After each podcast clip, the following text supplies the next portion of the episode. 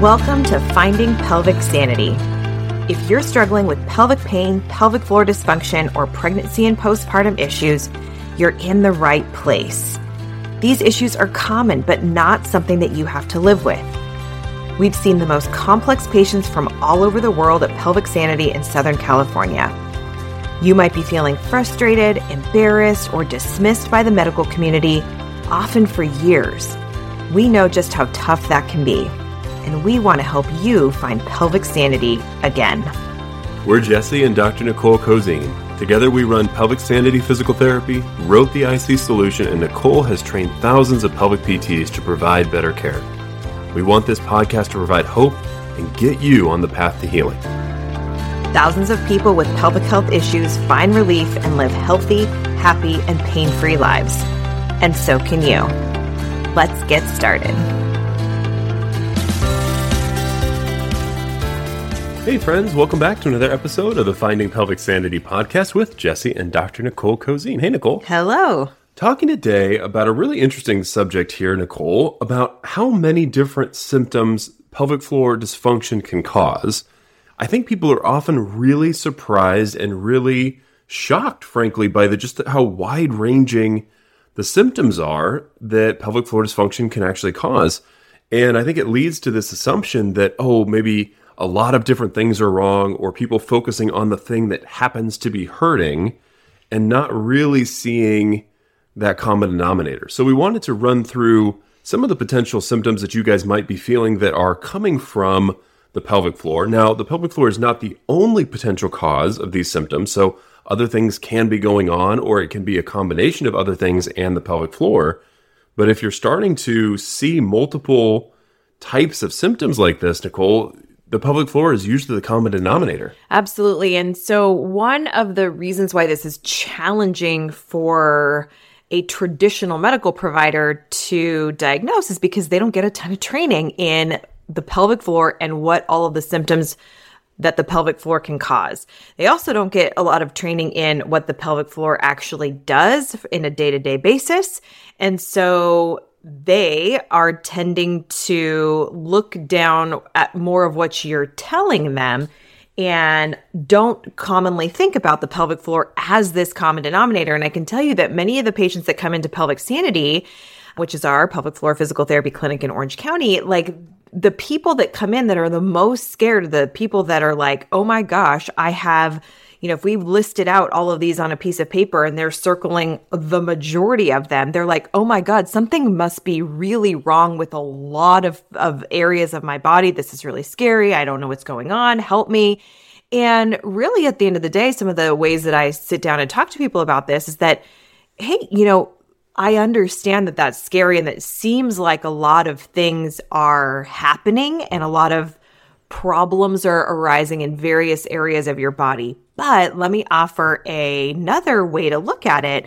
And it's like if we have a area like the pelvic floor that's primarily muscles and also some nerves and ligaments and stuff, if that is the thing that's causing all of the symptoms, then we really have one thing to focus on that can affect all of the different symptoms that you are describing. And so it's not that you have 17 things going on, it's that you have one thing going uh, going on that's causing 17 other symptoms. And and really at the end of the day, your pelvic floor is just trying to get your attention.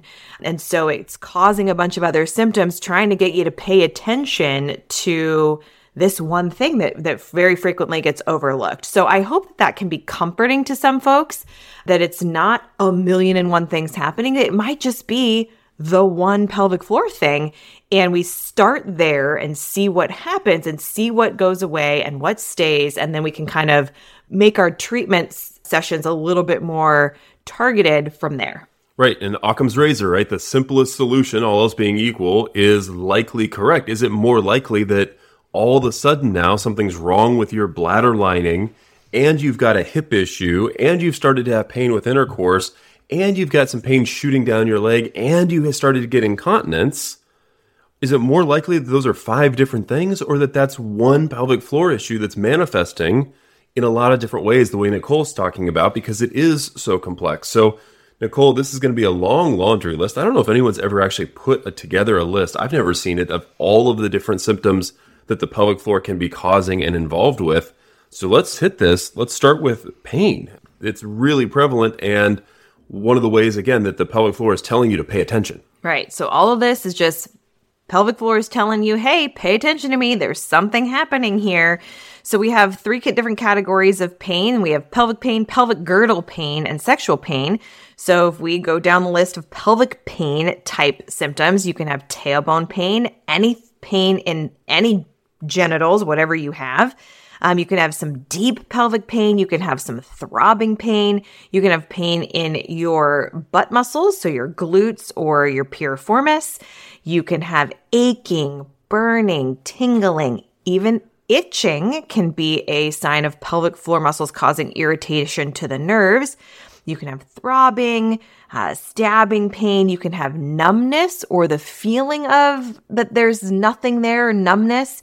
You can have urethral type burning. You can have feeling like you have a UTI. You can have bladder actual pain. And then if we go into the pelvic girdle, which means like if you take your, your hands and put them on the tops of your hip bones, and then you kind of go down to like where your hip is a little bit. Basically, that whole area is called your pelvic girdle. That includes some things like low back pain. Uh, we mentioned tailbone pain before, but it can be there, inner thigh pain, hip pain, both in the front, the side, or the back. Sciatica falls in there, SI joint pain. Then we move into like things like sexual pain. So there's pain with sexual, any sort of sexual activity if it's uncomfortable with penetrative intercourse, with orgasm, with arousal after an orgasm, problems with ejaculation or erection, p- pain with any of those types of sexual functionings and or it flares your so sexual activity will flare any other symptom that you're having.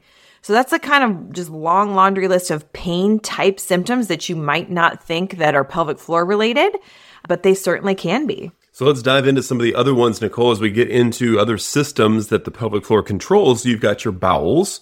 And we actually did a study on this at Pelvic Sanity that 73% of people who came in with other issues, so pain, bladder stuff, prolapse, anything else, had also had these bowel symptoms that most people didn't even think could be related, and certainly that their doctor had not pointed out to them might be related. So, constipation, pain with bowel movements, incomplete emptying, straining to empty, hemorrhoids, fecal incontinence.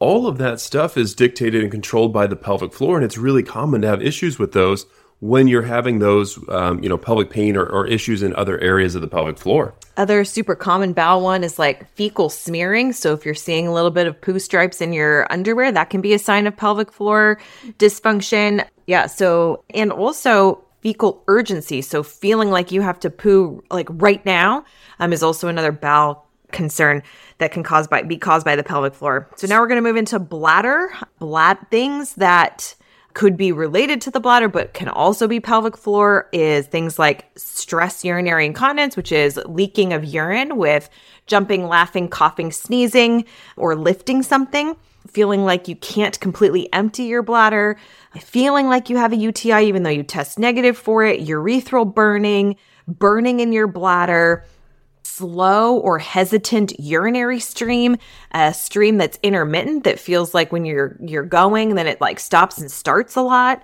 feeling like you can't pee, like you have a shy bladder, urinary urgency, so feeling like you have to go all the time and then you go and it only comes out a couple of seconds, urinary frequency, where you physically go to the bathroom quite a lot, and something called nocturia, which is going to the bathroom at night frequently, where it significantly interrupts your sleep.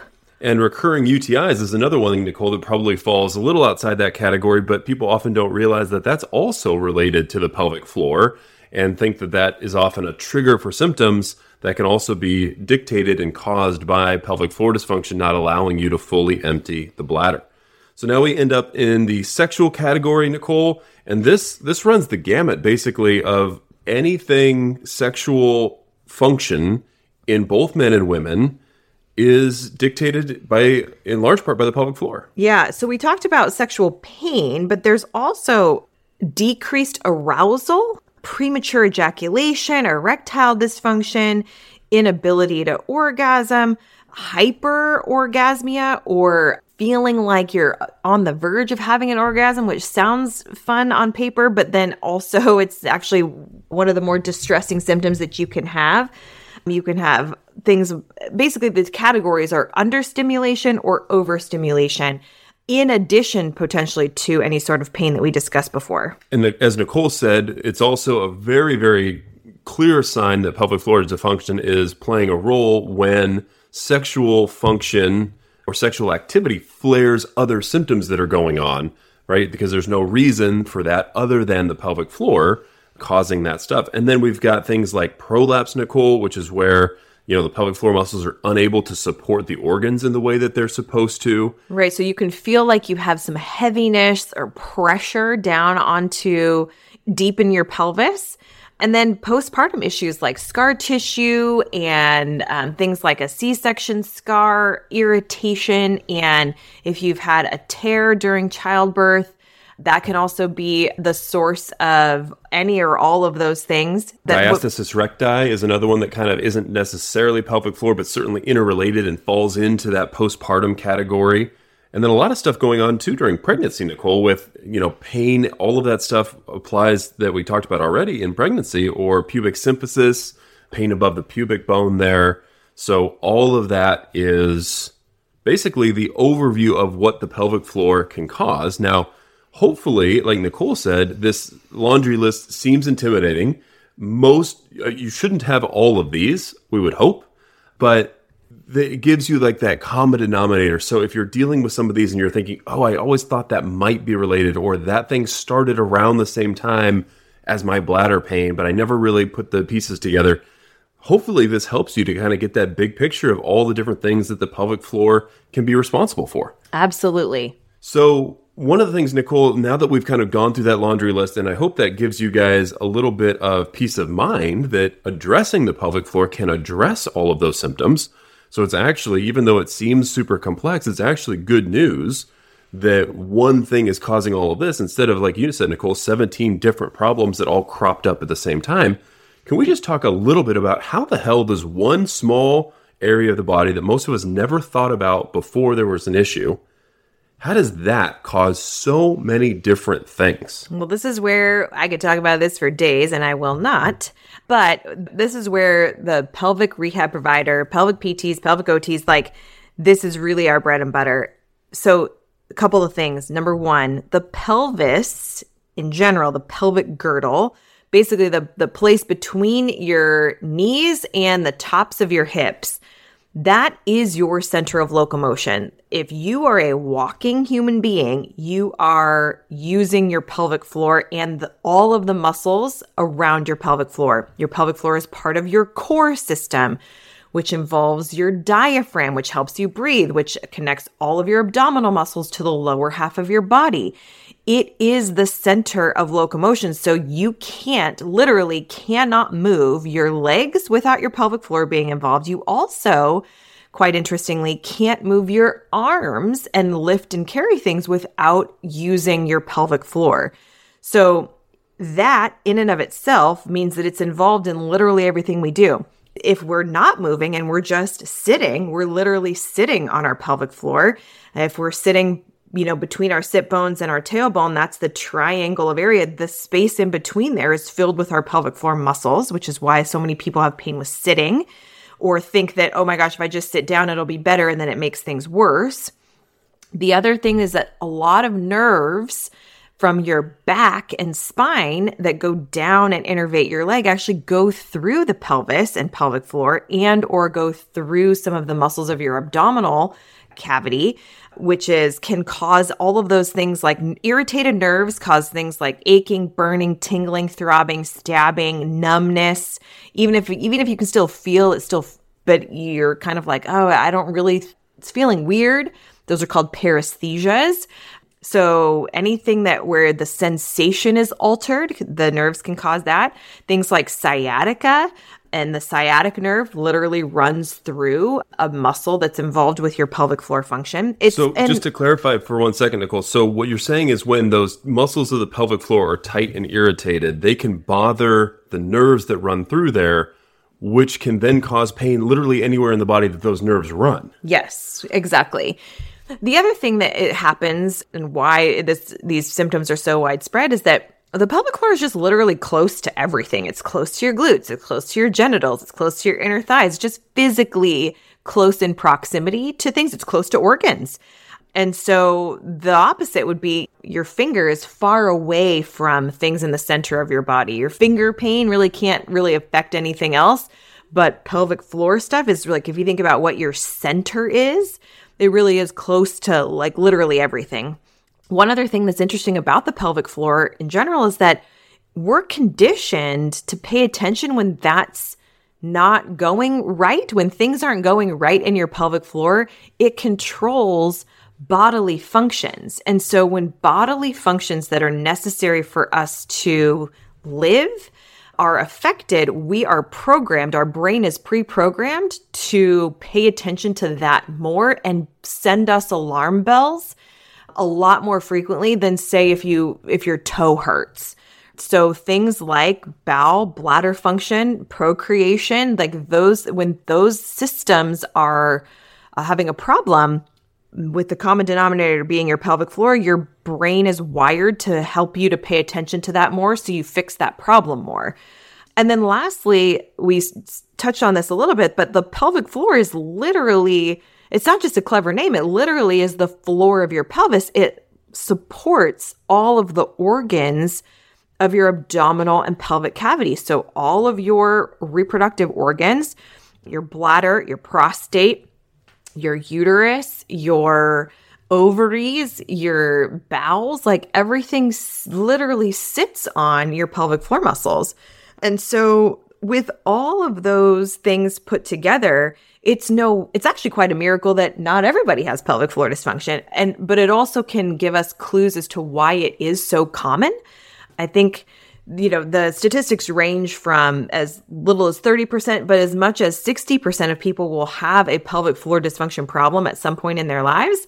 And so while eh, eh, you can kind of see hopefully now that because of all of those reasons we just listed, that's why it's so involved in so many things is is because of what we just said. So I hope that gives you guys a sense of just how wide ranging the symptom presentation can be, even if it has the same underlying why, the same thing that's going on within the pelvic floor. So if you've been thinking that you've got those symptoms and that they were, you know, not related or you have been kind of dealing with those in kind of the way that our medical system sometimes does in silos oh, you're going to the GI doc for your bowel stuff, and you're going to the urologist for your bladder stuff, and you're going to a pain management person for your pain.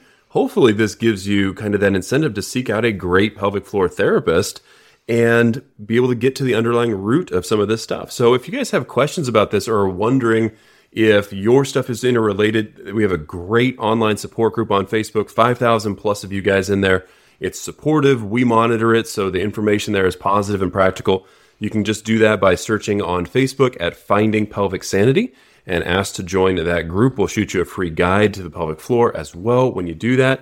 But hopefully, this has been helpful for you, giving you a little bit more clarity. And we are excited to be talking a little bit more and diving into some of these symptoms in future episodes. So we'll see you on the next episode. And we hope that this episode has helped you find a little bit more pelvic sanity.